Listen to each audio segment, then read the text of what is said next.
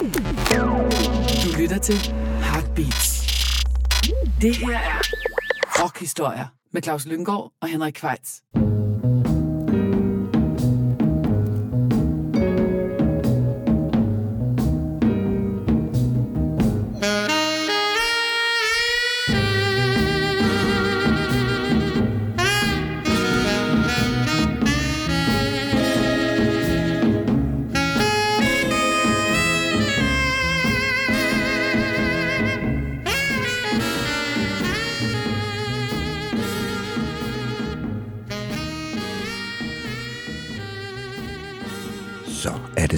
Det blevet tid til endnu en gang rockhistorier. Nummer 157 af slagsen. Og sidste gang vi lavede rockhistorier, der fejrede vi jo en fødselsdag, nemlig Chrissy Hine, der blev 70. Nu skal vi i den modsatte ende af spektret, kan man godt sige, at vi skal fejre en... et Fejre døds- er måske- fejre, ja. er måske så flot skal, sagt, vi, skal, ja. Vi skal markere et, Et et dødsfald. dødsfald, ja.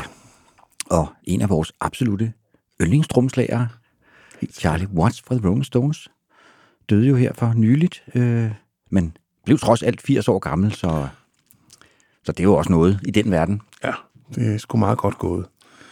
Øh, og øh, selvom han, som du siger, blev 80, så var det alligevel lidt af et chok, fordi man havde lige set ham, øh, han var trådt frem for at præsentere sin afløser første gang, at han ikke spillede med Stones live. De skulle spille, øh, starte Ja, en de- USA-turné. Ja, og, øh, Så havde han fundet sin egen afløser, Steve Jordan, ja, og så ud til at være i god form, hvor han skulle opereres. Og det var så under operationen, at han, han døde. ja, hvad hedder det?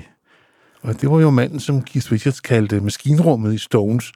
Så det er sådan lidt øh, svært at se, hvad de vil nu. De er jo altså også ved at være deroppe af. Ja, nu er der jo kun Mick og Keith Richards tilbage, så spørgsmålet om Rolling Stones stadigvæk er Rolling Stones. Ja, det er, det er et godt spørgsmål, Henrik.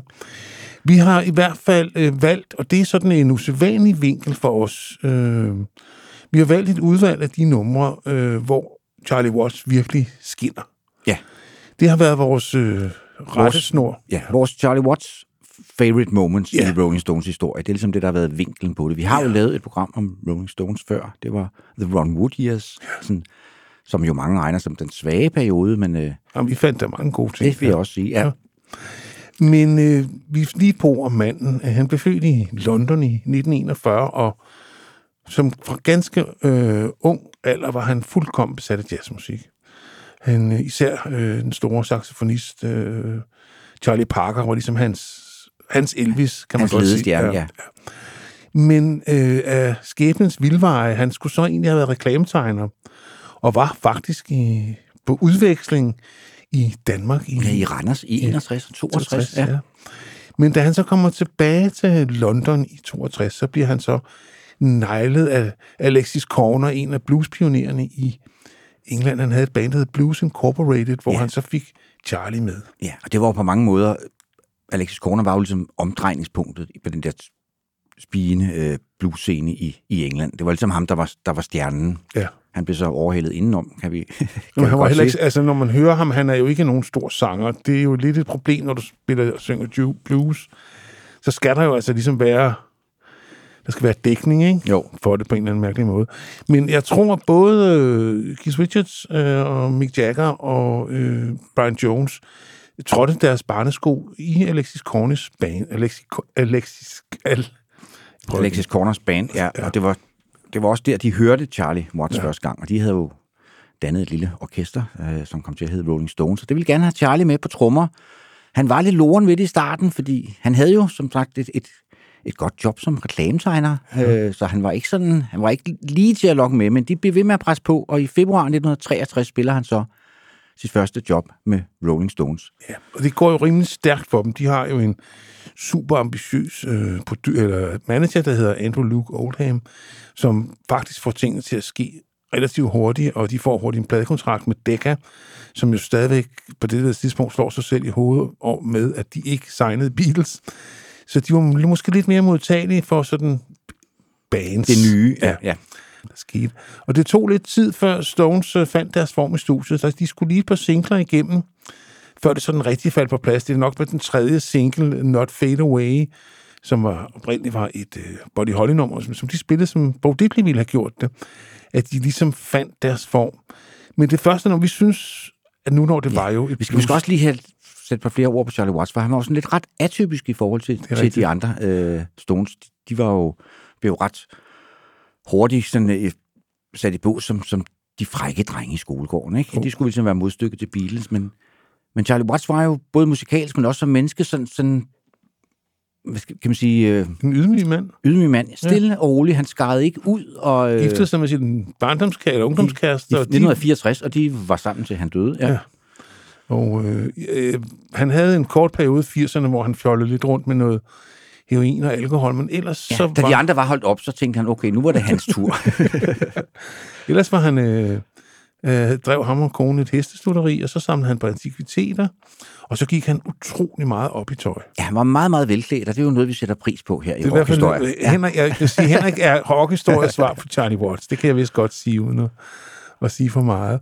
Øh, Øh, men det er rigtigt, og han elskede jakkesæt. Han samlede på jakkesæt, skræddersyede selvfølgelig. Ja, ja. Det havde man jo råd til, når man var trommeslager i Rolling ja, ja. Stones. Og så var han jo også... Øh, blev, blev faktisk ved med at interessere sig for det grafiske. Han var jo med til at designe både plakater og øh, pladeomslag for Stones, og det var også ham og Mick Jagger, der stod for deres meget ekstravagante scenedesign. Øh, hvis man har set Rolling Stones i parken eller nogle andre steder i, i Danmark, så ved man, at de kunne godt lide at sætte sig selv i scenen. Det skal jeg love for.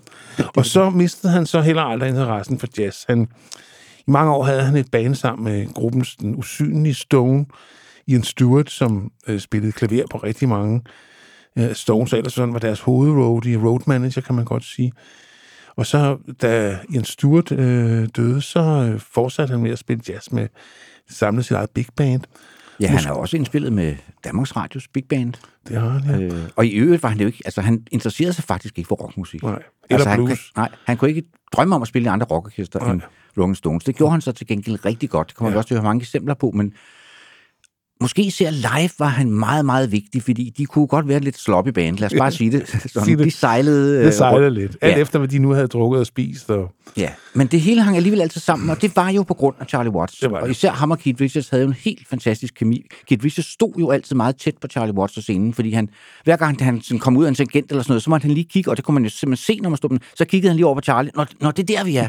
altså, men skal vi ikke bare, øh, inden vi får snakket fandme et øre af, Claus, øh, selvom det ikke ligger os... Øh, ligger os, falder os naturligt at snakke så meget, så hvad hedder det, så lad os springe ud det. Vi skal høre en single fra 1964. Øh, endnu en coverversion. Rolling Stones var jo primært et coverband i starten. Ja. Et nummer skrevet af Willie Dixon, oprindeligt indspillet af Howlin' Wolf i 1961. Little Red Rooster, øh, som jo er en, en, en, en, det er jo ikke en sang, der handler om en hane, Claus, det kan vi godt fortælle om. Det er Nej, en sang om sex. Det er det. Ja. Endnu en sang om sex. Ja. Og det er jo altså ham der, hanen, der styrer hønsegården. Og ja, det kan man jo så selv lytte til. Og det, man skal lægge mærke til ved Charlie Watts her, det er, at han spiller med Whiskers. Fordi at, øh, hvor de andre Stones lagde versionen meget op af Howlin' Wolves, så kunne han bedre lide Sam Cooks. Ja. Og så han ikke kunne få lov til at spille den, som Sam Cooke gjorde, så kunne han i hvert fald spille trommerne lidt, som de var på Sam Cooks.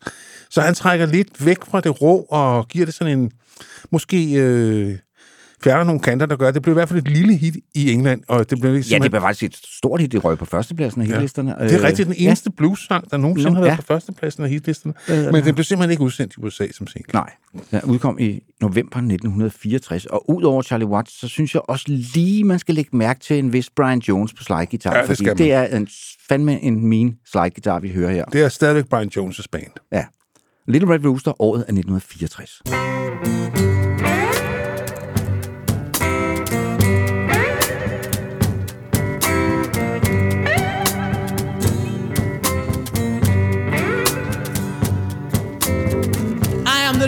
Red rooster, too lazy to crow for day.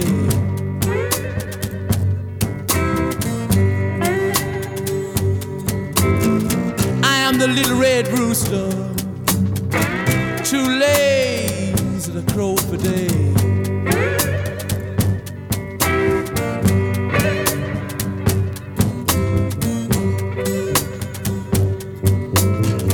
keep everything in the farmyard upset in every way.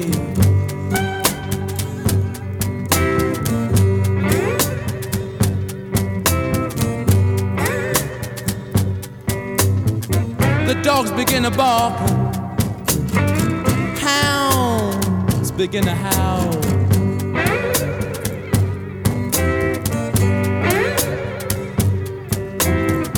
Dogs begin to bark. Begin to howl.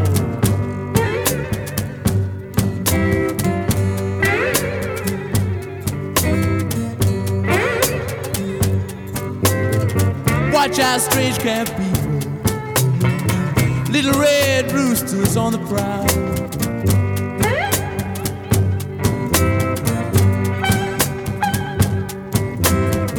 If you see my little red rooster,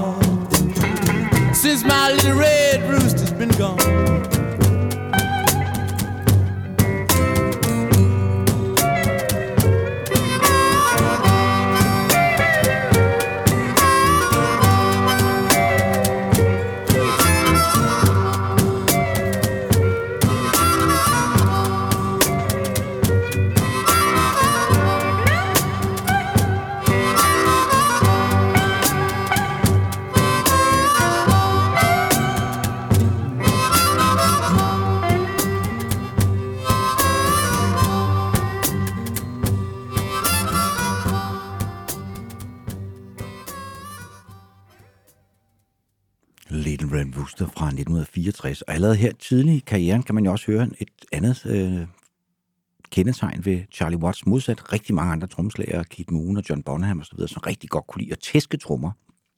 Så spiller Charlie jo aldrig mere end det absolut nødvendige. Nej. Nu, der kommer nogle få eksempler, hvor han lige blærer sig lidt. Det synes vi skulle med. Men generelt så er han en utrolig, utrolig økonomisk trommeslager, øh, som øh, virkelig bare holder det hele sammen og driver det frem. Ja, og det er jo måske også det vigtigste for en trommeslager. Ja. Øh, Men i vi skal livet, også lige fortælle som en lille bianekdote, han var jo kæmpe fan af Earl Bostic, Ja. øh, som jo ham, der laver temasangen her til rockhistorie. Ja, Ja, så vi- igen hænger tingene sammen. det gør de altid i rockhistorie.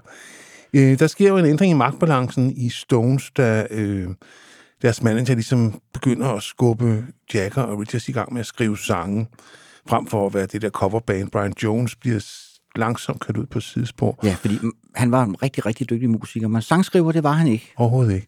Og øh, man kan høre det store sådan, gennembrud for Jagger og Richards som sangskriverpar.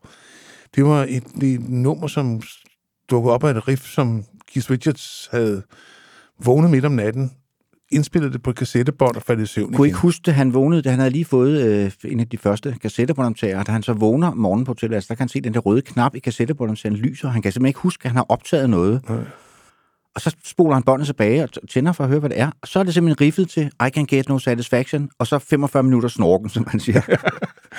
Men ikke desto mindre... Øh, så hvis det ikke havde været for kassettebåndoptageren, så havde vi sikkert aldrig haft I Can Get No Satisfaction, som jo er Som- de som er store det- numre i rockhistorien. hvor man siger, måske Stones er sådan det mest emblematiske. Jeg spiller det stadigvæk nogle gange, når jeg DJ'er, altså unge og gamle, de springer ud og hopper rundt. Og det er nok på mere på grund af Charlie, vil jeg tro, fordi at riffet er jo dødeligt, det kan vi ikke komme udenom. Og Nej, og det, guitar-lyden, den der meget ja, ja, forvrængede med Fossbox, ja, ja. Gibson Fossbox. Men trommerne, de får det hele til at sammen. Der er sådan en break, øh, det er lige før han synger det der, hey, hey, hey, that's what I say, som når man så dem til koncert, det er som sådan et højdepunkt, man stod og ventede på de der, så man kunne synge, hey, hey, hey, that's what I say. Og det kommer tre gange, og det er altså genialt trommebreak. Men i det hele taget, så er det bare et godt eksempel på, hvor, øh, hvor, meget han får det til at svinge. Altså, Ja. det, og det er ikke, resten af bandet er selvfølgelig også med til det. Men det er, det er Charlie Watts trommer, og så Jack Nissis tamburin, som Ja, jo også fylder rigtigt, øh, ja. pænt i lydbilledet. ikke? Det Øh, er rigtigt, han spiller tamburin. Ja. nummer indspillet i Hollywood under en USA-turné, øh, og de var faktisk ikke selv sikre på, at det skulle være en single. Men Nej. det synes deres manager, og det var... Så Jamen, træffer Jack og Richards var imod det, men så Ja. blev der stemt om det, og så røg den ud, og det var vist en meget god beslutning. så var der førstepladser både på den ene side og den anden side af Atlanten. Og selv herhjemme var den ikke til at slippe for. Ja, og, og det var vel det nummer, der fra alvor gjorde Rolling Stones til Rolling Stones. det må man sige. Ja. I Can Get No Satisfaction, udsendt på single i august 1965.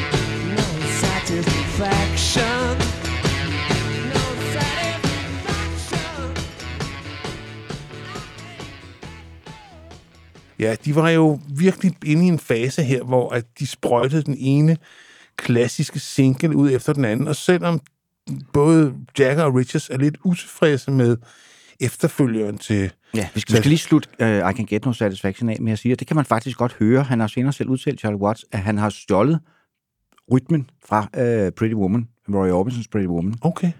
Uh, og efterfølgende så stiller uh, Stevie Wonder det til sin optaget. Og hvis man hører de tre numre i træk, så er det faktisk samme rytmespor. Jamen altså, du ved, hvad er det, man siger? Amatører stjæler, eller hvad det er, man siger? Nej, amatører låner, genier stjæler, er det Ja, ikke sådan, man jo. siger? Jo.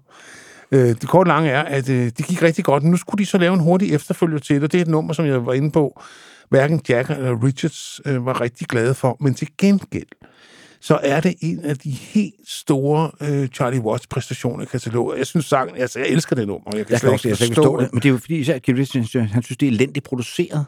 Og det kan jeg ikke høre. Nej, altså, det må Det, jeg kan ikke forestille mig, at det kunne være Men det skulle gå produceret. stærkt. Som Ja. sagt, var I Can Get No Satisfaction var fra august 65.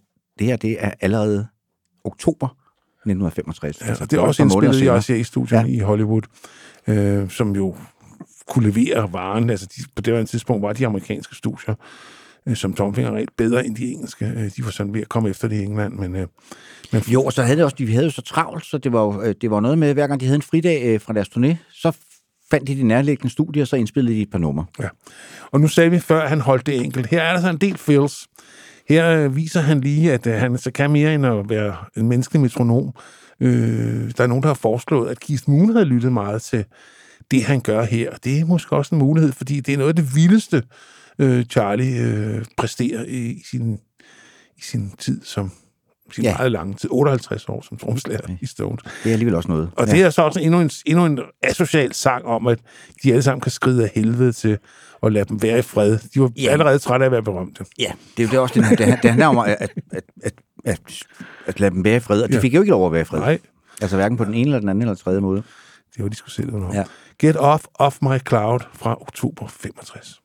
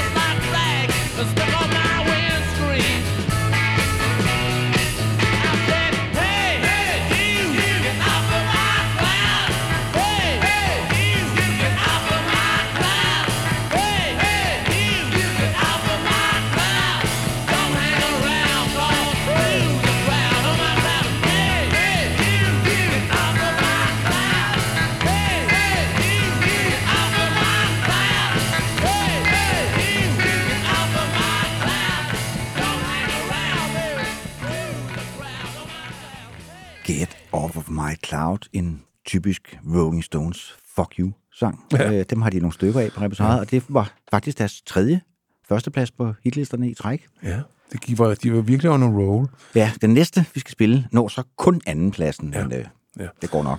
Men det er altså en af de vildeste Stones-numre for den her periode, synes jeg, The 19th Nervous Breakdown, hvor øh, for en gang skyld kan man høre, øh, især i versene, Charlies øh, jazzbaggrund.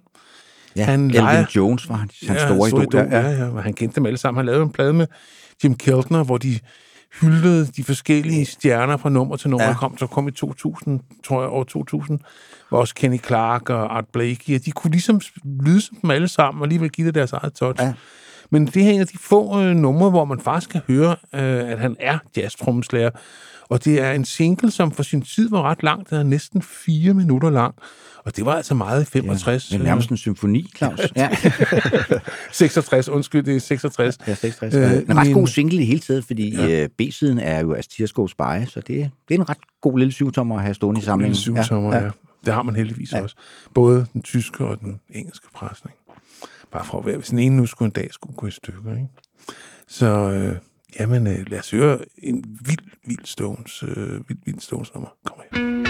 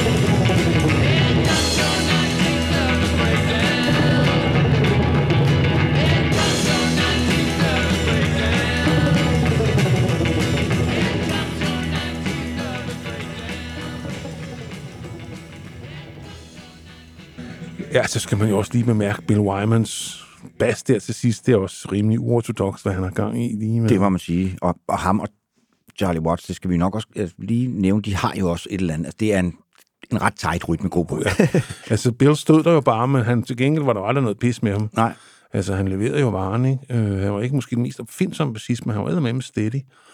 Øh, så ja, det var... Ja, altså, Han var heller ikke særlig flamboyant på en scene, lad os bare sige det sådan. Han Han var så en værre en. Altså, han var så nok den største gris af dem alle sammen, når, når øh, lyset var slukket. Ja. Lad nu det hvile.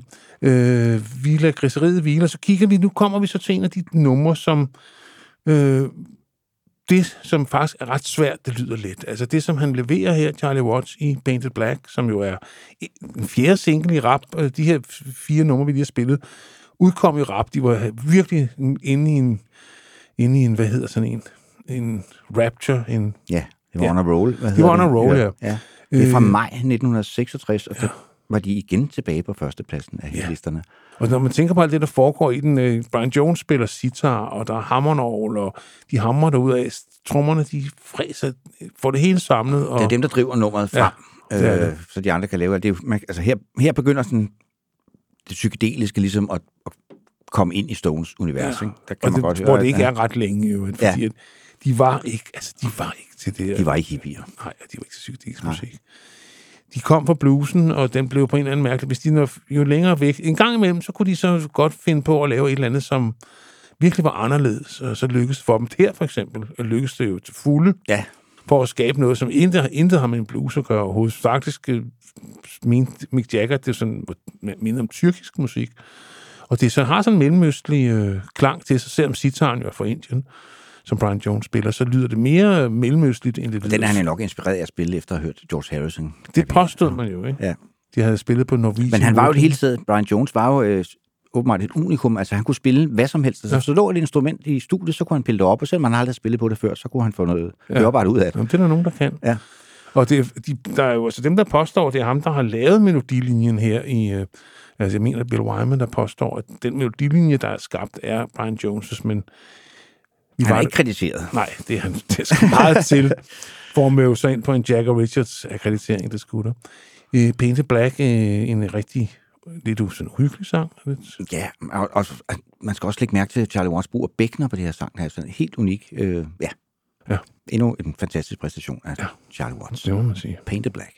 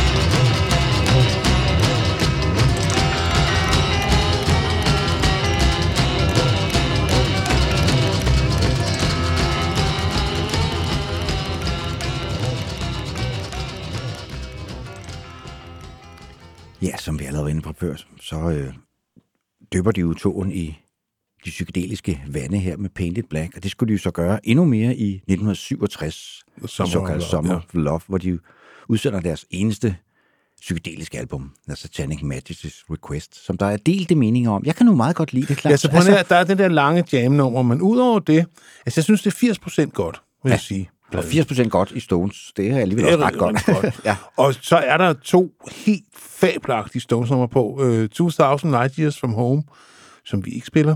Og så et nummer, man som dansker i vores alder forbinder med tv-serien Super Carla, som var sådan noget børnetv, hvor øh, Super Carla, hun var sådan en pige med Med superkraft. superkræfter. Og så brugte de denne her rigtig meget i den øh, udsendelse, som man ser Det var, altid- det, var, det var temasang, men jeg, jeg ser også Super Carla for mig, hver gang jeg hører Ja, det. det gør altså. jeg altså. Øh, Super Carla er styret, og øh, det betød, at det var sådan en sang, øh, øh, hvis man var barn eller ung dengang, jamen, så er denne her sang en uadskillelig del af det.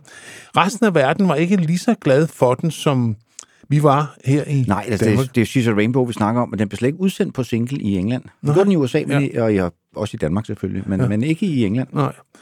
Og den nåede vist heller ikke så vanvittigt højt i Amerika, Nej. så vidt jeg husker. Jeg synes stadig, det er en herlig sang. En herlig sang, og det er jo så igen, øh, ikke kun på grund af Stones, men de hyrer jo en pianist, der hedder Nicky Hopkins. Og når man hører nummeret, han, det er ham, der starter det, så kan man godt høre, det var en god idé. Det var rigtigt. Han, han, han bliver jo også fast session man Ja, ja, Stones. Han spiller med på rigtig mange Stones. Og Og, øh, strygearrangementet er jo lavet af John Paul Jones, som Ja. ja. senere blev en del af Led Zeppelin, og det må også sige at være ret effektivt strygearrangement, han får lagt her. Men tilbage til groovet, altså, der er jo mange, der ligesom siger, at han er sådan lidt stiv i det, Charlie, så det synes jeg, de skal høre det her nummer, fordi her groover han jo. Altså, han får denne her lidt mærkelige, psykedeliske, atypiske Stones-sang til at groove. Ja, altså, det synes jeg skulle meget godt gået, fordi det er altså ikke standard færre. Nej, og så øh, blev både Keith Richards og Mick Jagger med rette øh, ofte erklæret for at være misogynister. Altså, det er ikke altid nogle særligt flatterende kvindeportrætter, de tegner i deres sange, lad os bare sige det sådan, øh, og vi får også nogle eksempler på det. Men, men her, der er, øh, der er det en uforbeholden hyldest. Hun ja. er en regnbue. Der. Ja. Og det er sgu meget. Det er en smuk sang. Øh, og selvfølgelig atypisk, men øh, altid med på Greatest Hits-opsamlinger og så videre, så videre. Så de må alligevel have et, et En forkaldet for ja, den, ja. det kommer her.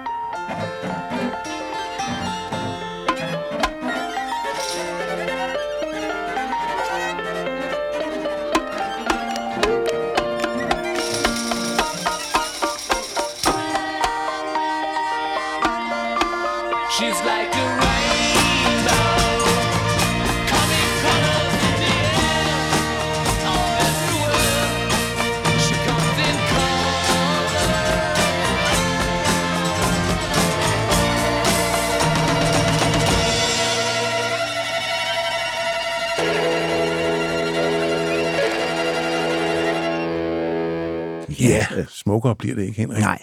She's a Rainbow fra Rolling Stones forsøg ude i det psykedeliske, The Satanic Majesty's Request. Og det fandt de så hurtigt ud af, at det var ikke rigtig nogen farbar vej for dem. Og så de vendte tilbage til rødderne, De kan gjorde man det godt sige. den gang, med, fordi øh, efter, hvad hedder det, hvad hedder det, som, øh, Satanic Majesty's Request, så går de jo tilbage og udsender singlen Jumpin' Jack Flash. Øh, Som er en som suveræn. en ren rocksang. Den springer vi så over i den her gang, fordi vi kan, kan ikke nå få det hele kan med, ikke få det hele med. Nej, men den, den er jo ikke særlig psykedelisk. Nej. Det, er- der, der opfinder de måske det, vi i dag forstår med rockmusik. Ja, altså. måske, ja. Og det gør de jo også i samarbejde med produceren Jimmy Miller, som hopper på vognen her. Og han er jo en af hovedarkitekterne bag de gyldne år i Stones, fordi det er dem, det er dem vi bevæger os ind i nu. Og I det er meget godt at få med, at Jimmy Miller jo selv var trommeslager. Ja. Så han vidste godt, at du ved, altså, the rhythm must be perfect, ikke? Og, eller i hvert fald, svi- det skulle i hvert fald svinge.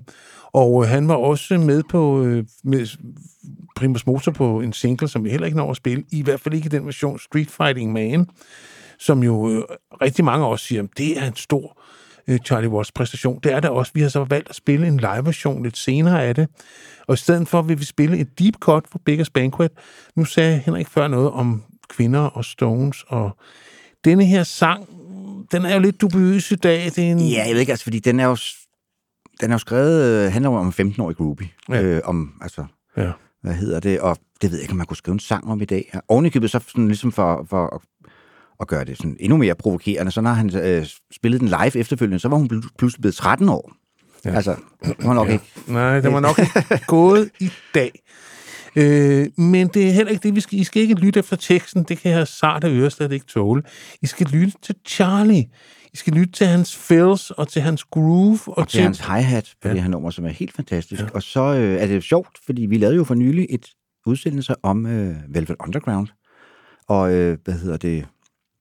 Mick Jagger har udtalt, at Stray Cat Blues, lyden på Stray Cat Blues, er inspireret af Velvet Undergrounds Heroin. Ja. Og man kan godt høre det lige i starten. Ja. Det er lige den samme, altså det starter på samme måde, og så tager det så, bliver det sådan mere bluespræget. Man kan sige meget om Velvets, men blues-inspireret var de, de jo ikke. så Nej. ikke. Nej. Øh, men, Og det er jo det hele taget en, en, et, ovenpå The Summer of Love og sådan noget, så er Beggars Banquet et meget sort Stones-album. Det er, det er ja, det. altså, der er illusionerne bræst. Lad os bare sige det sådan. de, de var nogle af de første, der sagde farvel ja. til, til den store utopiske drøm. Det skulle komme til at gå meget værre. Men her kommer i hvert fald Stray Cat Blues. Yeah,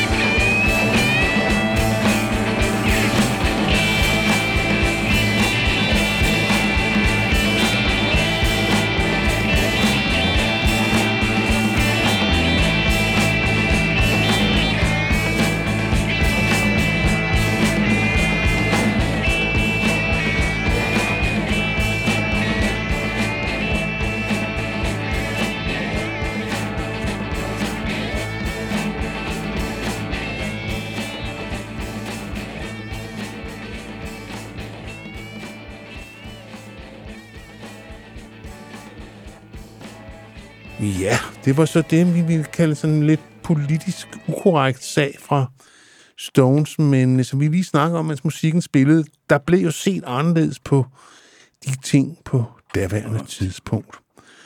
Ja, Det skal vi ikke tage stilling til her. Vi skal videre til måske et af de største, så en af de største kreationer i kataloget overhovedet. Sympathy for the Devil. ja som også øh, ligger på albumet Baker's Banquet. Og, ja, det handler jo simpelthen om, øh, at det onde har vundet. Altså, altså han påtager sig jo at være djævlen. Ja. Han havde læst øh, Bulgakovs øh, Mesterne Mesterne og Margarita, ja. ja. som faktisk er noget af en mareridt af en bog. Jeg læste den her for et par år siden. Øh, den, er ikke, den er ikke for børn. Det er den ikke, nej. Øh, og så, øh, så tænkte han, hvad nu, hvis man lavede en sang, øh, der så det ud fra djævnens syn. synspunkt. Og samtidig så slutter den jo med, at han synger det der, Who killed the Kennedys? Well, after all, it was you and me. Så han siger, at vi har jo alle sammen En ram af, om huden. Ikke? Ja. Så det er jo ikke sådan, Nej, det er jo ikke, bliver ikke peget fingre. nej. Men den var med til at give dem det der ry af, de nok var satanister, og det, dem, de kæmpede med nogle år, især i bibelbæltet, at øh, ja, de havde flirtet lidt hæftigt, og det var jo, kom ligesom til klimaks med det der Altamont og alt det der, men det gider vi ikke i dag, fordi vi vil snakke om, hvor fed Charlie er, og her spiller Charlie en slags samba. Ja, det er and roll samba, og Ja. på mange måder er det er jo hans trommespil, der ligesom er nummeret. Ja. Det andet er ligesom bare noget, der er lagt ovenpå. Og så Keith Richards basgang, for det er jo faktisk Keith, der spiller, altså bassen og trommerne er ligesom dem, der, der er nummeret. Og så, øh, hvad hedder det? Charlie Watts har jo selv sagt, at hans trommespil på det her nummer er, hvad hedder det, inspireret af Kenny Clarks Ja. Night in Tunisia. Ja, Øh, det, det skal man så vide, ja. for at kunne høre. Det er nemlig rigtigt, ja. Hvad hedder det? Ja. Og så øh, hørte også med til historien, at hvis man, øh, hvis man googler lidt derude, så har øh, Jean-Luc Godard øh, lavet en ret fed øh, hvad hedder det, film om, om tilblivelsen af det her nummer, hvor man kan se, hvordan Stones arbejder, fordi de kommer jo ikke i studiet med et færdigt nummer. Nej. Det her, det tager rigtig, rigtig, rigtig mange retninger, det nummer. Det er sådan et arbejde, hvor de sidder og jammer i studiet, øh, og det lyder måske lidt kedeligt, men det er det ikke, hvis man interesserer sig for den slags. Så er det faktisk, så kan man mærke, hvordan nummeret sådan langsomt begynder at samle sig og opstår øh, ud af alle mulige Jamen, forskellige Jagger små siger, at det startede nærmest som sådan en folkesang. Ja. Altså, han startede med at tænke, om det er sådan meget, det er meget Dylan-agtigt, synes han selv.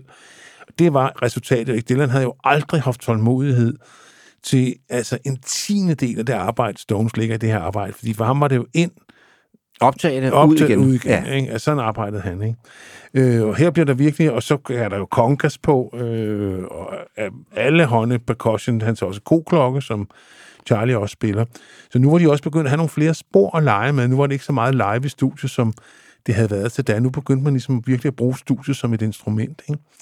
Øh, men øh, det er øh, et nummer, som jeg tror, jeg, hver gang jeg har set dem live, har de spillet det, tror Ja, jeg. det er fast. Det tror Det, jeg det er faktisk. simpelthen en fast del af repertoiret, ja. ja. Jeg har set Stones en 6-7 gange. Og det er en af de numre, som bare... Ja, Den bog, den virker hver gang. Men lad os høre den.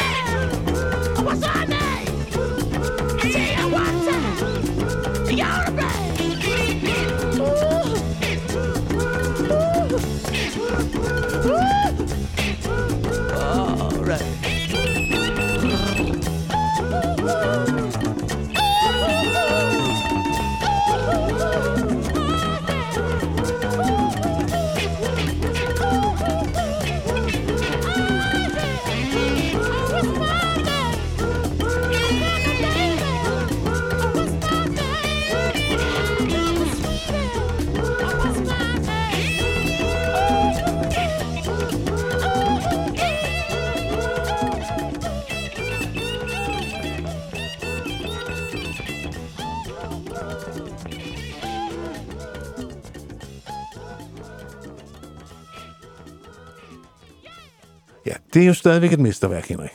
Det kommer vi ikke Det udenom. kommer vi ikke udenom, og det er den næste sang også, og den er også markerer et vigtigt vendepunkt i Rolling Stones historien, fordi det er den første optræden af gitarristen Mick Taylor. Ja.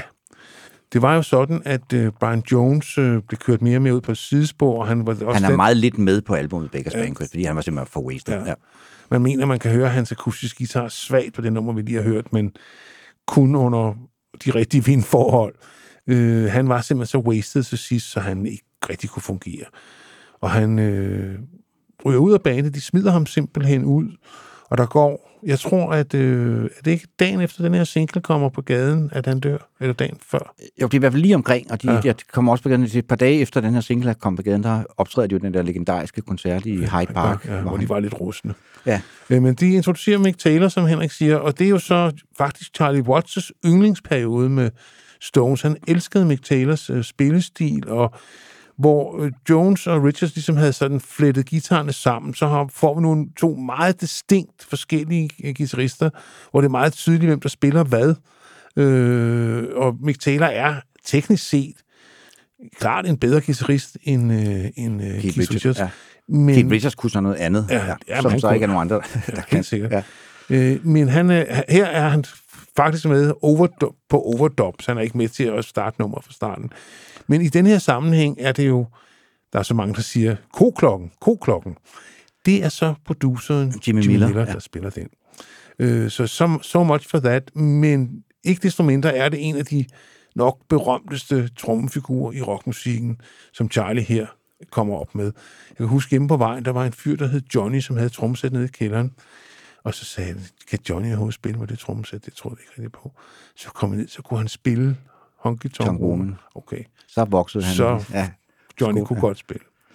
Øh, Og øh, som bonusinfo for nørderne, så kan vi sige, at det er også øh, her, hvor, hvad hedder det, Charlie Watts skifter fra at spille Ludwig-trommer til at spille Gretsch-trommer. Ja. Ja, det hører med til øh, historien, at han altid havde et lille trommesæt. Han, han abonnerede aldrig på det der med, at øh, Nej, nej, der skulle være to store trommer og nej, nej. 17 samtammer. han og havde en gulvtarm, en sidetarm, mm. lille tromme, stor tromme, hi-hat, et til to bækkener. Og det havde han hele vejen igennem. Seven to eight pieces. Mere skulle der ikke til, og mere skal der jo heller ikke til. Nej. Altså, en trommeslager er jo ikke... Ja, lad det hvile. Vi Og bliver det, er jo, ja, og det er jo et nummer, som faktisk øh, startede som et country-nummer. Ja. Country Honk, som kommer med på deres sceneplade, men, men det arbejder de så videre på, og så opstår der en vaskeægte rockklassiker. ja, Honky Honky Tonk. Tonk Woman, der blev udsendt som single i juli 1969, og selvfølgelig nåede førstepladserne af hitlisterne verden over.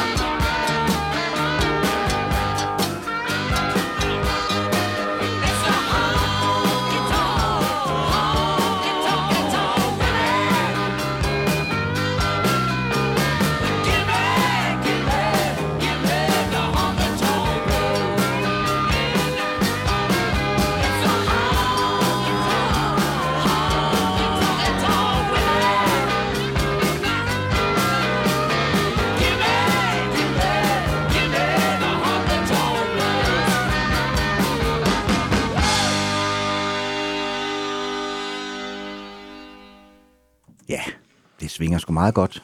Det må man godt nok sige.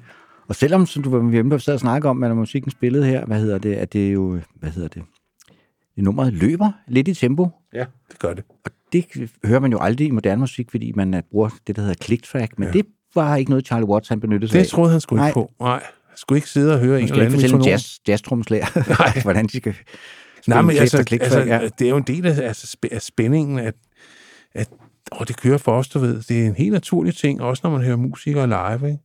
eller hører musik live, at tempoet en gang imellem stiger lidt, når det bare kører for fedt. Ja. Øh, det kommer der også et, faktisk et eksempel på, det gør, men der er det så bevidst, kan man sige, når vi når frem til det.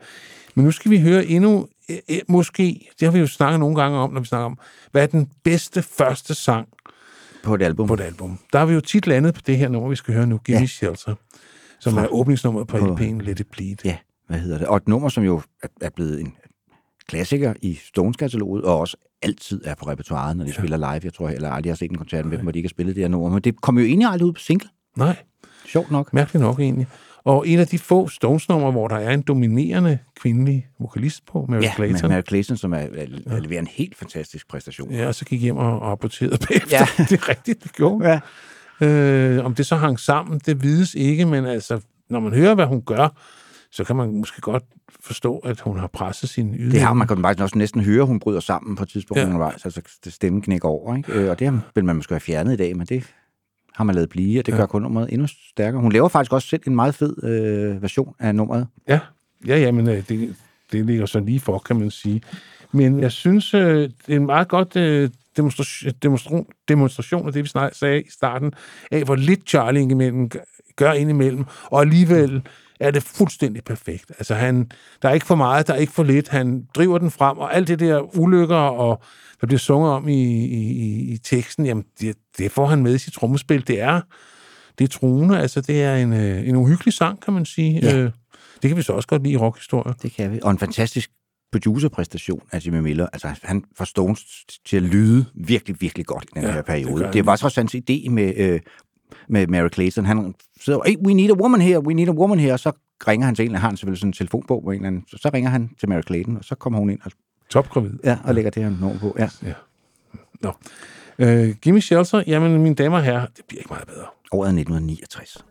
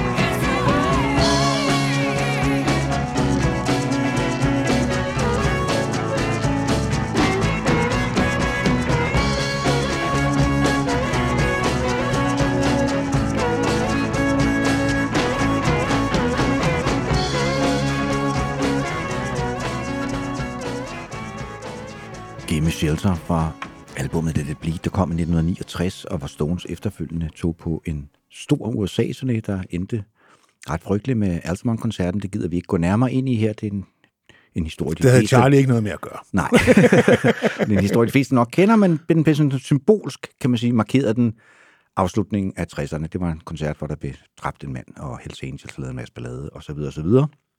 Men øh, vi springer hastigt frem til 70'erne, hvor der sker også det vigtige i Rolling Stones historien, at de danner deres eget pladeselskab. Nu er de endelig fri af Decca.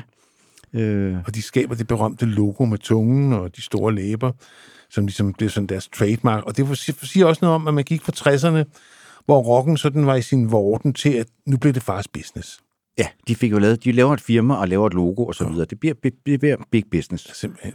Øhm, Og øh, Og i øvrigt en business, som stadig en ongoing concern, fordi der er jo også stadig problemer med Decca, som jo stadig, det er jo stadig dem, der ejer rettighederne til, det, til Stones-kataloget før det her. ja, og så mistede de jo rettigheden til alle deres sange til deres... Øh, den manager, der kom efter... Øh, efter, hvad hed det, Luke Oldham, Alan Klein ejer, som nu er død, men hans firma ejer sangene til og med Sticky Fingers. Ja. Øh, altså ejer simpelthen sangkataloget. Og det er jo også derfor, de gamle Stones-plader aldrig er kommet i sådan nogle, øh, som er meget populært. Det er der mange af de senere, der er, men ikke kommet de der 50-års og 60-års jubilæumsudgaver Ja. og så videre med bonus tracks og live, og så, fordi øh, Stones, ah, han har jo kun rettighederne til det materiale, der blev udgivet dengang. Det vil sige, alle bonusspor og så videre, det er Stones, der har dem, men dem vil de ikke øh, frigive, øh, så han kan lægge dem, eller så det firma kan Firmaet, lægge dem på. ja. Sådan noget. Så øh, jeg kan håbe, der en, en, en dag kommer et eller andet forlig, så, øh, så, så, de, så de kan få den... Øh, Det begynder at haste lidt, ikke? jo, Øh, De er jo halvgamme drenge. Men øh, de laver, øh, starter 70'erne med et mesterværk, det kan vi lige så godt sige. Den første sådan fuldblods Mick Taylor, øh, hvor han er med til det hele, den der hedder Sticky Fingers med det berømte Andy Warhol omslag med lynlåsen, og uh, det var så uartigt det hele. Hvor øh, de bare... Ja, måske nok. Altså, hvis jeg kun måtte beholde én Stones-plade, Claus, så tror jeg sgu nok, det ville være Sticky Fingers. Hvis jeg Altså, kun måtte beholde en i Stonesbladet, blev jeg fandme deprimeret. Ja. Øh, men udover det, ja, det er i hvert fald et godt bud, Henrik. Øh, Og, øh, og det hører også med, at de på det her tidspunkt øh, får hvad det er, deres eget, hvad hedder det, pladestudie. Ja. Altså, de får mo- et mobilt pladestudie, så, ja. så de ikke er afhængige af at skulle booke sig ind forskellige steder. Ja. Øh, så en del af Sticky Fingers, blandt andet det nummer, vi skal høre, Can You Hear Me Knocking, øh, er indspillet hjemme i Mick Jaggers stue i Stark Rose. ja. Og Han det er så en starter- ret stor stue. Det starter så som et nummer, helt normalt, altså almindeligt Stones-nummer, som Keith har skrevet. Og da så de er færdige med det, så bliver Mick Taylor ved med at spille. Og så kommer det der, hvor man første gang man hører sig til, man gud, det er jo Santana, det her. ja, sådan en Latin feel. Ja. Ja, Lattenfield. Og der stråler Charlie, fordi det er et one take, det er, det er spontant, det er improviseret, så vidt som man kan snakke om, at, at Stones overhovedet improviserer, og det, der, skal man, altså, der kan man høre, hvor god han er, Charlie. Hold kæft, hvor han kører den af på bækkenerne der, så det løber en kold ned ad ryggen. Ja. Så det er sådan en slags, det er nærmest to sange oven i hinanden. Først kommer det der reelle nummer, og så Og kommer, så kommer de der jam til sidst, øh, hvad hedder det, hvor, hvor de faktisk ikke ved, at bottom stadigvæk kører. Okay. De, de, de, ved, det finder de først ud af bagefter, at teknikeren har været vågen nok til ikke at slukke på øh, og knappen. det kører super Ja. fedt i hvert fald. Så det er ret vildt. Så den sidste ja, jam-afdeling nummer, det er simpelthen et first take, øh, og opstået spontant på stedet. Ret Ja. vildt at tænke på. Can't you hear me knocking? Ja, og så læg lige mærke til Bobby Keys øh, saxofon solo, den er heller ikke helt ude. UF'en, nej.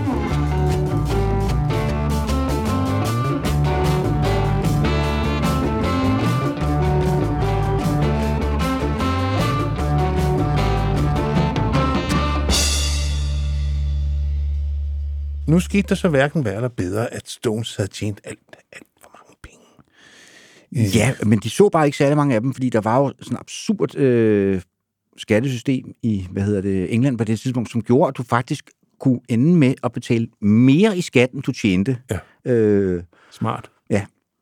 Hvad hedder det? Og det var det, det var det Stones var oppe i. Altså, de betalte nogle 90 procent i skat eller et eller andet. Og pludselig havde en skattegæld, som de aldrig kunne komme ud af, fordi de havde jo ikke rigtig nogen penge tilbage at betale til af med, fordi Nej, nej, de betalte i skat og så videre. Så øh, uden at skulle blive alt for teknisk, så skete det, at de simpelthen gik i eksil. Og de skjulte ikke engang noget. Skattely De, ja, de sagde simpelthen, at vi er simpelthen nødt til at flytte fra England, fordi vi kan ellers... Vi har ikke, vi har ikke råd til at bo. boende. Nej.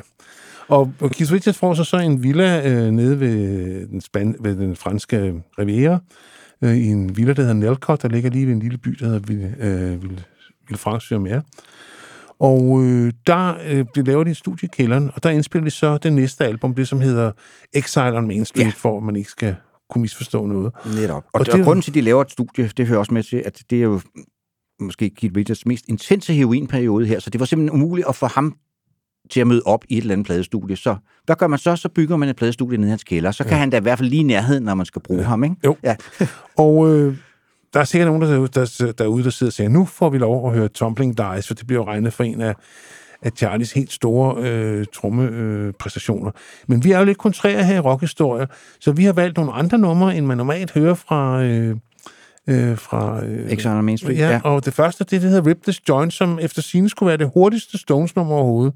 Det er i hvert fald, går i hvert fald stærkt. Det går virkelig stærkt, og øh, igen, se hvor let han får det til at lyde, Charlie. Altså, de hammer, du ved, Keith han siger, det var godt ikke engang tre minutter, men man er udmattet, når man er færdig med at spille det. Og det kan man egentlig godt ja, Ja, forstå. Det ja. er sådan en slags speed rockabilly, øh, foregriber punk med fem år, og ja, Ja. Rip This Joint. Og det var, så, det var også med, hvor de så boede forskellige steder øh, rundt omkring i Frankrig. De boede jo ikke engang i nærheden af hinanden, Rolling Stones. Så der var også noget problemer med at få folk til at møde op øh, samtidig og så videre. Så det er faktisk ikke Bill Wyman, der spiller bas på det her nummer, men en fyr, der hedder Bill Plummer, fordi han, ja. han, var spiller, til stede. Jeg han mener, spiller det han, han spiller guldbass, mener jeg. Ja. ja. Det var heller ikke Bills store. Øh, så her kommer Rip This Joint.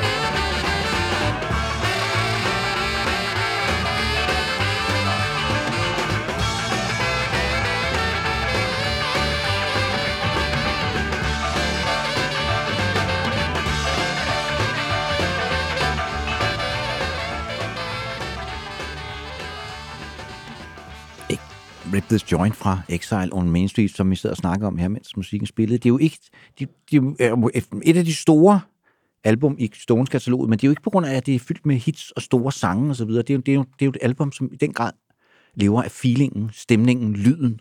Groovet. Groove, ja. Og det næste et andet nummer, vi har valgt derfra, demonstrerer meget tydeligt det, Henrik snakker om. Det er en coverversion, det er et Slim Harbour-nummer, der hedder Shake Your Hips. Og øh, det er The Bare Bones, der er næsten ikke noget. Jeg tror, at øh, Watson spiller på kanten af lille trummen. Det gør han, han spiller på den der metal, kan ja, der er, kan man øh, høre. simpelthen. Og det, han demonstrerer her, det er, at det, der er specielt med blues, det er, at hvis du gør det for mekanisk, så bliver det ikke længere blues, og hvis du er for sloppy, jamen så falder det helt fra hinanden, og han rammer den lige midt imellem øh, de to ting der. Det er simpelthen, det svinger som ind i helvede. Super fantastisk. Og det er jo en, ja, det er en slags rockabilly blues, det her, kan man godt sige. virkelig, Ja, det er simpelthen så fedt. Øh, der er ikke så meget mere at sige om det, bare... Og det, ja, og det, altså, det er jo heller ikke, det er jo heller ikke sådan udødelig lyrik, der be, be, det er shake your hips, det er det, det handler ja, om. det handler om at danse, ikke? Ja. Og det kan man Enjoy godt the høre. ride. Ja. Ja.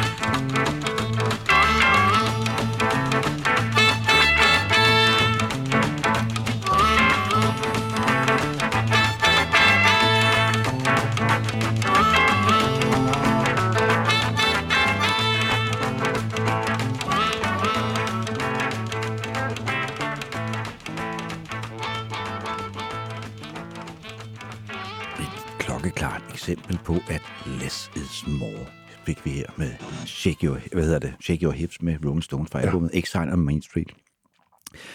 Nu var vi jo tidligere inde på øh, albummet, øh, hvad hedder det, Baker's Banquet, og der var måske mange, der undrede sig over, at vi ikke spillede Street Fighting Man, især betragtning af, at Keith Richards har udtalt, at det er Charlies vigtigste sang. Altså, det, han, han leverer den største, ifølge Keith Richards, den største præstation. Ovenikøbet på et legetøjstrummesæt øh, ja. på studieindspillingen. Men det er, fordi vi har valgt at spille en live-version af nummeret, som vi synes er helt fantastisk. Ja. Øhm, som op, øh, oprindeligt var ude på en bootleg, der hed A Brussels Affair. Som jeg havde, ja. Den havde jeg. Ja. Fordi det er indspillet i Bruxelles i 17. oktober 1973 på deres Europaturné der, hvor de altid sluttede af med Street Fighting Man. Det var ja. ligesom det la grande finale, og ja. der får Charlie i den grad lov til at skinne. Sindssygt, ja. Både ham og Taylor har en stor aften der, Mick Taylor. Ja. Øh, og der løber de med vilje. Altså, der er det ikke, fordi at... at øh, Og de ikke har styr på det. Nej, det er... Øh, der kommer et tidspunkt, hvor, hvor de bare pisker stemningen helt vildt i vejret. Det er altså en Ja, det er en fuldstændig mindblowing øh, version. Præstation, Ja, øh, og Altså, hele præcision. koncerten er okay, men det er især det her nummer, som Ja. er helt fantastisk. Og øvrigt, så sagde vi det ude på en bootleg. Det blev så officielt udgivet som øh, bonus-CD til deluxe-udgaven af Go Ted, Sidste- kom ja, sidste- øh, 2020. Ja. som faktisk også er værd, hvor øh, numrene er blevet øh, remixet. ja. Øh, altså i øvrigt en øh, 90% god Stones-plade, Cordet Ja. Der, er lige et par, der er lige et par kikser, men den er næsten, den er næsten Når den er god, så er den rigtig, rigtig, god. rigtig ja. god. Ja. Øh, så, øh, øh, men her kommer i hvert fald øh, Monster Trommeslageren live fra 1973.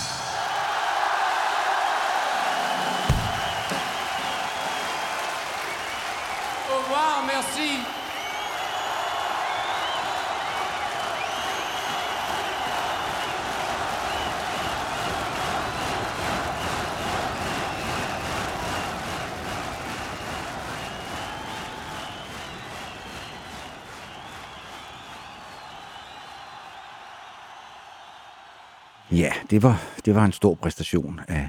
At man bliver helt forpustet. Ja. ja. Jeg så dem der i, øh, i den turné. Jeg mener, det var i 73, de var i Danmark. KB-hallen. Ja. ja. Der var jeg desværre kun 10 år. Så. Ja. Og der var jo så mange år, før de kom til Danmark igen. Jeg så dem så næste gang, de kom. Det var på Voodoo Lounge, tror jeg. Tur, Var det så? Gik der så mange ja, år? det var først der i, i parken. Fordi Ja, ja, det der var var- de blevet så store, at vi havde simpelthen ikke nogen steder i Danmark. Og der lå var vi, store. Ole og jeg lå i kø, altså med, man, vi gik derned midt om natten og stillede dernede i Mikkel Bryggersgade. Ja. Så stod der var bare kø hele vejen rundt om, øh, om bygningen. Og selvom vi kom der midt om natten, så var der sgu fanden gale ja. Ja. alligevel langt op. Men vi fik nogle ret gode billetter. Og det var en fed koncert, og så, så har jeg set dem efterfølgende alle de gange, jeg har Ja, været det er her. også. Jeg har Øh, set og det, gang. Jeg har aldrig set dem give en dårlig koncert. Nej, det er heller ikke. Der var den der gang, hvor han havde været så fuld i Oslo aften før, så det kom i nyhederne, men så... Det kunne man ikke mærke på om. Nej, det var han han- var, han han var til at sy tørmænd, ikke? Men øh, de laver det sidste album, de laver med Taylor i 74, It's Only Rock and Roll, er en plade, der deler vandene. Jeg er så en af dem, der er tilhænger af den. Jeg kan rigtig godt lide den. Jeg, Jeg vil sige, jeg, jeg, jeg vil sige, det er en 50% god Stones-plade. jeg vil sige 70 procent. Men, øh, men der er gode ting på den, men, men der er... Vi skifter jo tit til at vælge numrene her. Du har det så valgt den et nummer. Det var nok ikke det nummer, jeg havde valgt fra Nej. It's Only Rock and Roll, men der skal jo være plads til rummelighed her i Ja, det er godt, at ikke? du, siger, ja. ja. du siger det. Jeg har valgt If You Can't Rock Me, som er pladens åbningsnummer, jeg, øh, som jeg elskede dengang, og, og synes, det holder. Jeg kan så forstå, øh, nu har jeg googlet lidt, at folk øh, synes, det er sloppy. Det er Keith, der spiller bass. De siger, han gør det halvhjertet og så videre. Men jeg tog den også, fordi han starter med at synge The band's on stage, and it's one of those nights, oh yeah. The drummer thinks that he is dynamite, oh yeah. Og det er, tror jeg faktisk ikke, trommeslæren synes, han var Nej. øh, hvis, med min kendskab til Charlie Watts, men øh, da de lægger en mindevideo ud, Stones, for Charlie, her for, for et par dage siden, der var det altså det nummer, der ligger under det hele vejen igennem, så måske har Keith ændret holdning til det, Ja. og kommer om på mit hold og siger, at det er faktisk en rigtig, ja. rigtig godt Stones-nummer, øh, med et super fedt groove og en super fedt øh, riff, som Mick Taylor spiller. ja. Og så Ray Cooper på percussion. Ja, meget. Nå ja, det er rigtigt. Ja. Ja, her begynder de at bruge rigtig mange, ja, det gør de faktisk lige fra 60'erne af, men de bruger rigtig mange gæstemusikere. Men her kommer uh, If You Can't Rock Me, som far min velsignelse med sig. The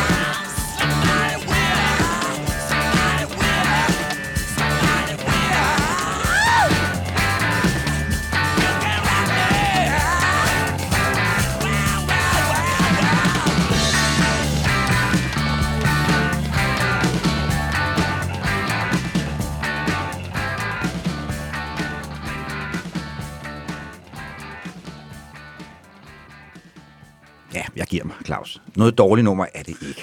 Det er godt, Henrik. Så, så, så er meget vundet, synes Ja. jeg. Og nu var vi, snakker vi også om, hvad hedder det, Exile Main Street før, og der var så nogen, der undrede sig over, sikkert, at vi ikke spillede Tumbling Dice. Men det gør vi, gør vi ikke af to grunde, fordi, øh, både fordi vi hellere vil høre den live-version, jeg tænker sig at spille nu, indspillet i Paris i 1976, og også fordi på studieindspillingen, der er det faktisk Jimmy Miller, der spiller trommerne til sidst, fordi der har de arbejdet så længe på det, at hvad hedder det, Charlie, Charlie- Watts er gået gold. Ja, han er gået død i det. Ja. Øh, men det er ikke nogen Jimmy, der er ikke skyggende Jimmy Miller på den optagelse, vi spiller. Igen, altså Stones som et, øh, et, et, et liveband, det var jo Henrik jo inde på i starten af udsendelsen. Det kunne være en utrolig sloppy oplevelse. Det har jeg også oplevet nogle gange, hvor det lige hang sammen. Ja, men det var også noget det smukke ved det, ja. fordi på en eller anden måde så lykkedes det med altid at få samlet tråden igen, hvor man tænkte, nu kører det helt af sporet, ja. Ja. men nej, så... Og det er Ja. ja. faktisk et meget godt eksempel på, det er jo en, det er ikke en elsket plade, Love You Live. Det er heller ikke en særlig god liveplade som sådan. Der er en enkelt pladeside, der er optaget i en klub lille i klub, ja, Canada, ja. ja. en Mocambo, hvor de spiller blues, som er super fed. Men det generelt er, kan man sige, stadionsyn, stadionsyn begyndt at sætte ind. Ja. At øh, der er for langt, altså det er for stort, men lige her på den version, der er af Tumbling Dice, der falder alle brækkerne på plads, synes jeg. Og Charlie Og så kan man høre, at Charlie, han kunne godt spille de der trommer Det der. kunne han godt. Det er, jo, trommer, det, er nemlig det. det er også derfor, vi valgte det. Så her kommer en live-version af Tumbling Dice fra 1976, udsendt i året efter på Love You Live.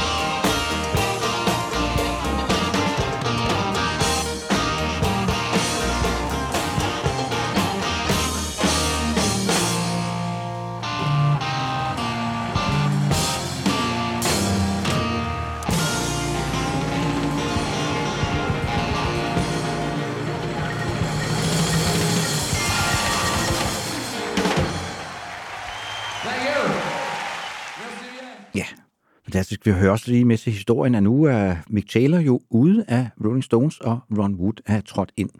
Og det har vi jo lavet et helt program om, så det behøver vi ikke øh, væve for meget i. Øh, Nej, men nu har, Hvorfor, nu hvordan har Keith Richards fået en legekammerat igen, som er med på alle de gale streger, og øh, den der, han vender tilbage til den stil, han havde med Brian Jones, hvor guitarerne mere fletter sig ind og ud af hinanden. ja, og hvor det tit er altså, umuligt faktisk at Ja. høre, om det er Ron eller øh, hvad hedder det. Ja, de spiller, de, de ligger Eller tæt op ad hinanden, ja. ja. og de lige øh, kommer fra den samme tradition og så videre. Men samtidig med, at øh, Stones måske aldrig havde været større, end de var på det tidspunkt, så skete der jo alt muligt ude i verden. Rockmusikken fik konkurrence fra alle mulige sider, og en af de helt store fænomener i 70'erne, det var jo discoen. Ja, der var både discoen, og så var der jo punken, øh, eller New Wave måske, som er kommet frem. Og begge ting sætter jo sit præg på den plade, der hedder Some Girls, som nok er det sidste store, helstøbte album i kataloget. Ja, det må vi nok se øjnene. Selvom der, Der, der er perler hele vejen, og det har vi jo også øh, det har vi jo lavet et helt program om. Så, Så helt sikkert, ja. ja. det kan man bare vende, gå tilbage Øh, til. Ja. Men, øh, men de vil jo ligesom ikke sidde den der udfordring overhørigt, der hed disco. Selvom det nummer, som vi skal høre, som var et kæmpe hit, min søster havde den med hjem som single fra London, den kom et pænt stykke tid før albumet. Ja. For mange gruede for, hvad det album kom til at indeholde. Øh, startede jo ikke som et disco-nummer. Det startede som et igen en af Jaggers folkesange. Øh, men langsomt øh, i studiet igen transformerede det, og så fandt de jo så ud af, at det kunne Charlie jo sagtens levere, det der disco groove. Det kunne han i den grad. Ja, Det var, jo, det var jo sådan, at hvad hedder det, Mick Jagger, som jo på det tidspunkt var meget glad for at gå på natklub og så videre, slæbte jo Charlie Watts med på natklub, hvad Charlie ikke var meget med, fordi han skulle høre de der disco Ja, ja. altså hvad det var for noget, der rørte sig og så videre. Og det, den nailede han, kan vi roligt sige, for nummeret sige, Miss You. ja. Og, øh, øh, og så øh, der er en mundharpespiller med. Det er så ikke Mick Jagger. Det var sådan noget, vi snakker meget om dengang. Det var en, han havde, Jack havde hørt i en subway, der Ja, stod i, i. Paris, hvor de indspillede pladen ja. Sugar Blue. Sugar Blue, ja. ja. som så var berømt i det der kvarter, ikke? Jo, og som, øh, ja, han blev simpelthen inviteret med i studiet. Ja. Øh, Og øh, giver det så, altså der er jo ikke meget mundharp på de fleste disco-ting. Og det er også en sidste sjov ting, det var da gruppens første 12-tommer, der findes et 8-minutters disco remix, disco- ja, det, det disco- skulle man jo dengang. Det skulle man jo, ja. ja. Øh, som det- jeg faktisk kunne tænke mig at få neglene i. Øh, det synes, der er et gabende hul i min samling der, men øh, det må jeg jo gøre noget Så, ved. så, så er der noget at leve for, Ja, Claus. det er rigtigt, ja. Nu fik jeg den der family med plakat her, så Ja. nu skal jeg sætte, nu skal jeg lede mig efter noget nyt, Henrik. Det skal være den her 12-tommer, tror jeg. Men her hører vi single-hittet, som jo var alle vegne den sommer. Øh, øh, Miss You. 1978, Ja. ja. Miss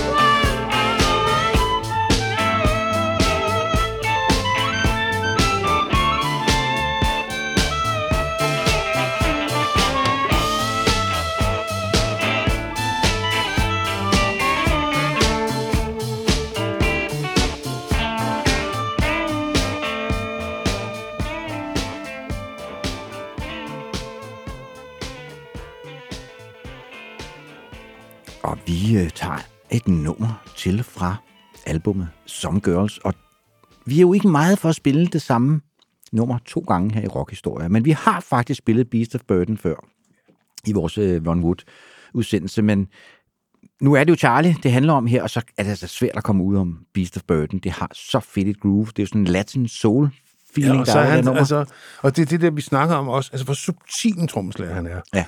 Altså, hvor lidt han gør, hvor meget det fylder, hvor meget det betyder. Øh, jeg kan huske en gang, jeg var DJ, hvor at, øh, jeg stod og fumlede med CD'erne, og jeg, jeg, jeg kan ikke huske, hvad for et nummer jeg ville have spillet. Men så kom det her nummer ud af højt, og jeg tænkte, fuck, tænkte jeg, nu går det helt i stå, men det gjorde det ikke. Selvom det jo ikke er et oplagt dansenummer, så svingede det så meget, så at jeg, gud, jeg tænkte, Folk bliver ved med at danse, Ja. så jeg kunne tørre sveden af panden, for det var ikke meningen. Men det sagde mig noget om, at nogle gange så ved man ikke, hvad der virker, og hvad der ikke virker. Nej. Øh, Og der er også et helt fantastisk samspil mellem Bill og Charlie her Ja, på virkelig. Beast of Burden. Så ja, lad os bare kaste os ud i det, Claus.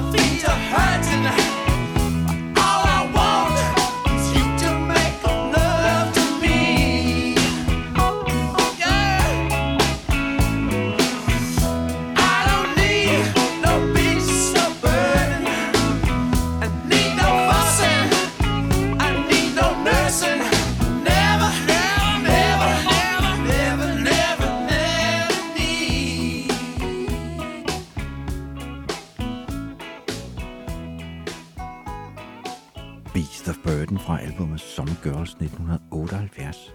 Nu springer vi frem til 1980 og albumet Emotional Rescue, som jeg så har et eller andet blødt punkt for. Den synes hørte jeg jeg, den faktisk hørte jeg rigtig meget, da den, øh, da den kom. Jeg synes både den og efterfølgende...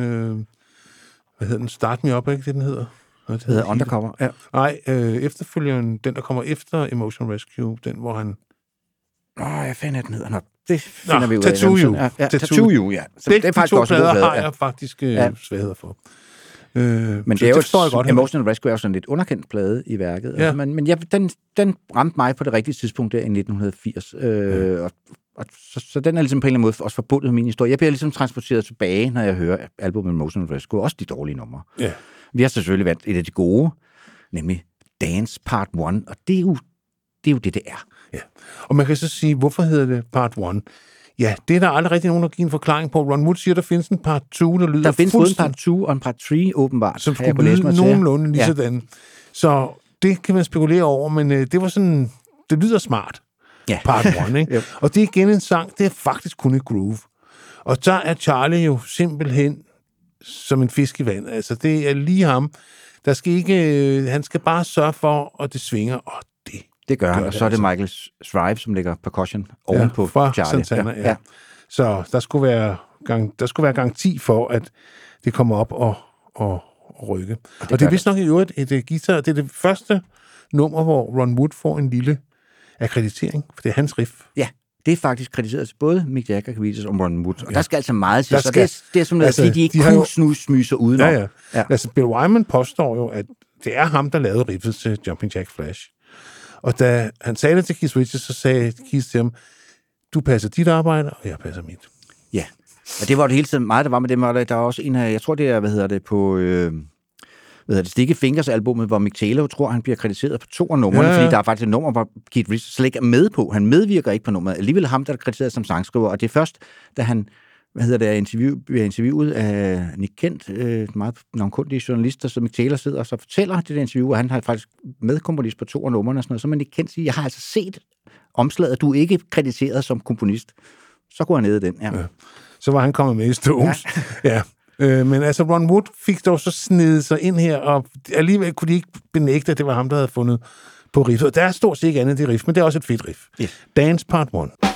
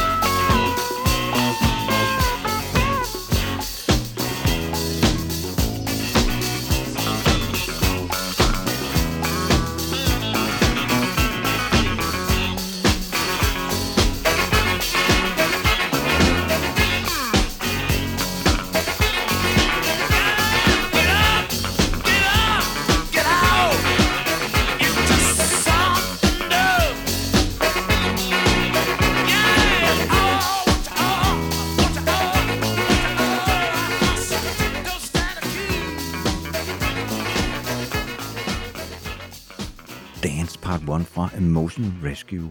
Så springer vi det næste album, Tattoo You, over. Det er altså ikke, fordi det ikke er noget godt det er faktisk album, udmærket øh, Men ja. øh, vi, vi har jo kun to timer at gøre godt med, så vi springer hurtigt. Nu, nu kommer vi derhen i Stones katalog, hvor tingene begynder at blive ret shaky. Ja.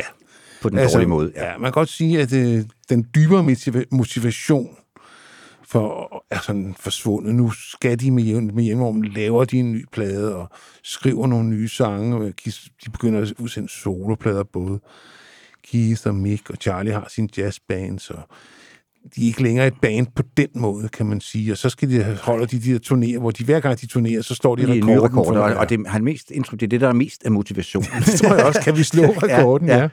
Det kan de som regel. Ja, det Men som, selvfølgelig, det er jo trods alt Rolling Stones, vi snakker om, så kan man, hvis man graver lidt dybt, stadigvæk støde på guld. Det synes jeg. Og jeg kan huske der i midt-80'erne, der det betød utrolig meget med videoer og så videre. Så så jeg, jeg så det her nummer, før jeg hørte det. Jeg så videoen øh, til det og tænkte, okay, de skulle ligesom, øh, nu er de altså opdateret udtrykket, og noget af det, der var med til at gøre øh, den her sang så dynamisk og levende, det var Charlies maskingeværs lille tromme, og øh, altså den måde, han virkelig, her tæsker han faktisk igennem. Det gør han, og så bliver det jo Sly Dunbar, der spiller den der elektriske tromme Ja. oveni, som, som kører sammen øh, med de almindelige trommer. Så der er faktisk to trommeslager her, øh, og teksten skulle efter sine øh, Mick Jagger udtalt inspireret af William S. Burroughs, ja. som jo udtalte på et tidspunkt, at sex og stoffer, det var det eneste, der kunne give mennesket frihed.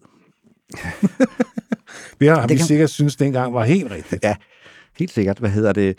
Og det er jo også et album, eller et nummer, som er inspireret af de ting, som skete i diktaturerne i Sydamerika ja. på det her tidspunkt. Under cover of the night. Der kan ske mange ting i nattens mulm og mørke. Og det gør der også her. Hammerne godt nummer. Ja.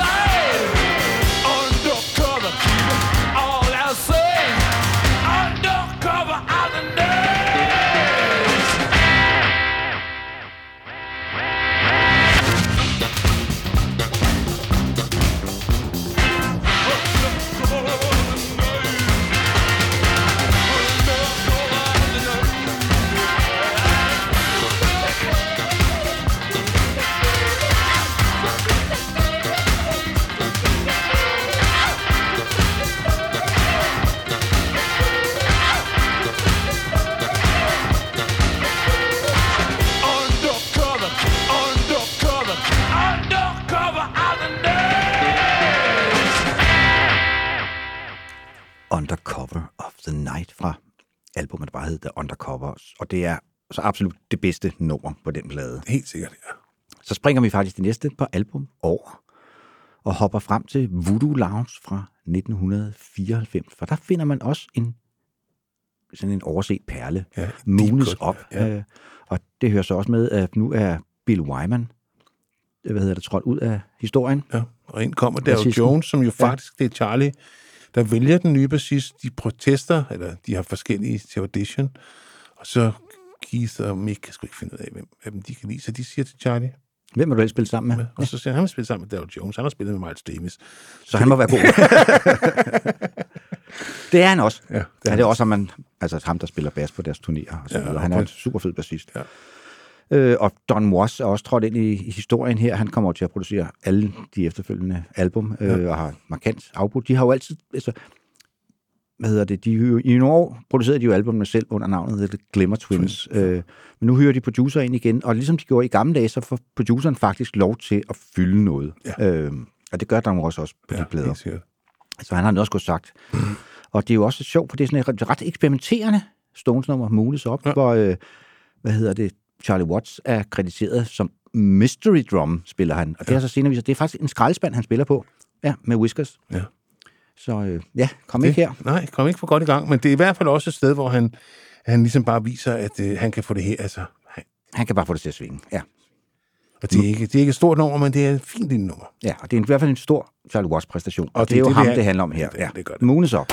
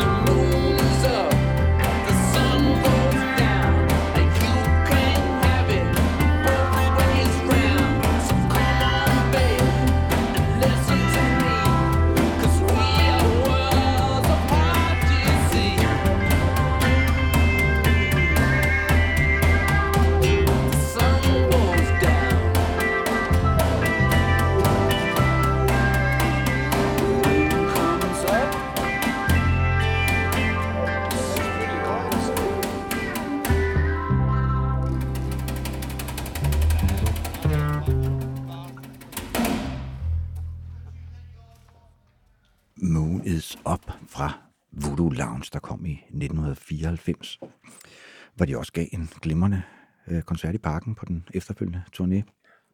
Nu springer vi så helt frem til 2016, og Og 15, ikke? nej, 2016 er det, øh, og deres Stones 23. album, hvis man tæller de britiske, hvis man tæller de amerikanske, så er det faktisk det 25. Ja, de har altid kun, i de her 60'erne fik de altid lidt mere ud af det. ja. Det er Øh, smartere men, derovre, men ja. jeg synes, det hører med til historien, at de i det 21. århundrede har Stones faktisk kun lavet to reelle albums. Big og Bang, som var hederligt, og så øh, det, vi har valgt et nummer fra, øh, Blue and Lonesome, som oven kan være en coverplade, hvor de ligesom går tilbage til rødderne. Det er blues covers. Øh, indspillet over tre dage. Ikke? ja. Hvad hedder det? Og det er faktisk en, en glimrende album, hvis man tager Det det, for, hvad det er. For altså, tager det, og... Øh, altså det, det, det er lavet af kærlighed til musikken. Altså, der har de også godt vidst, at det vil ikke, øh, det vil ikke vælte hitlisterne, når man udgiver et bluesalbum i 2016.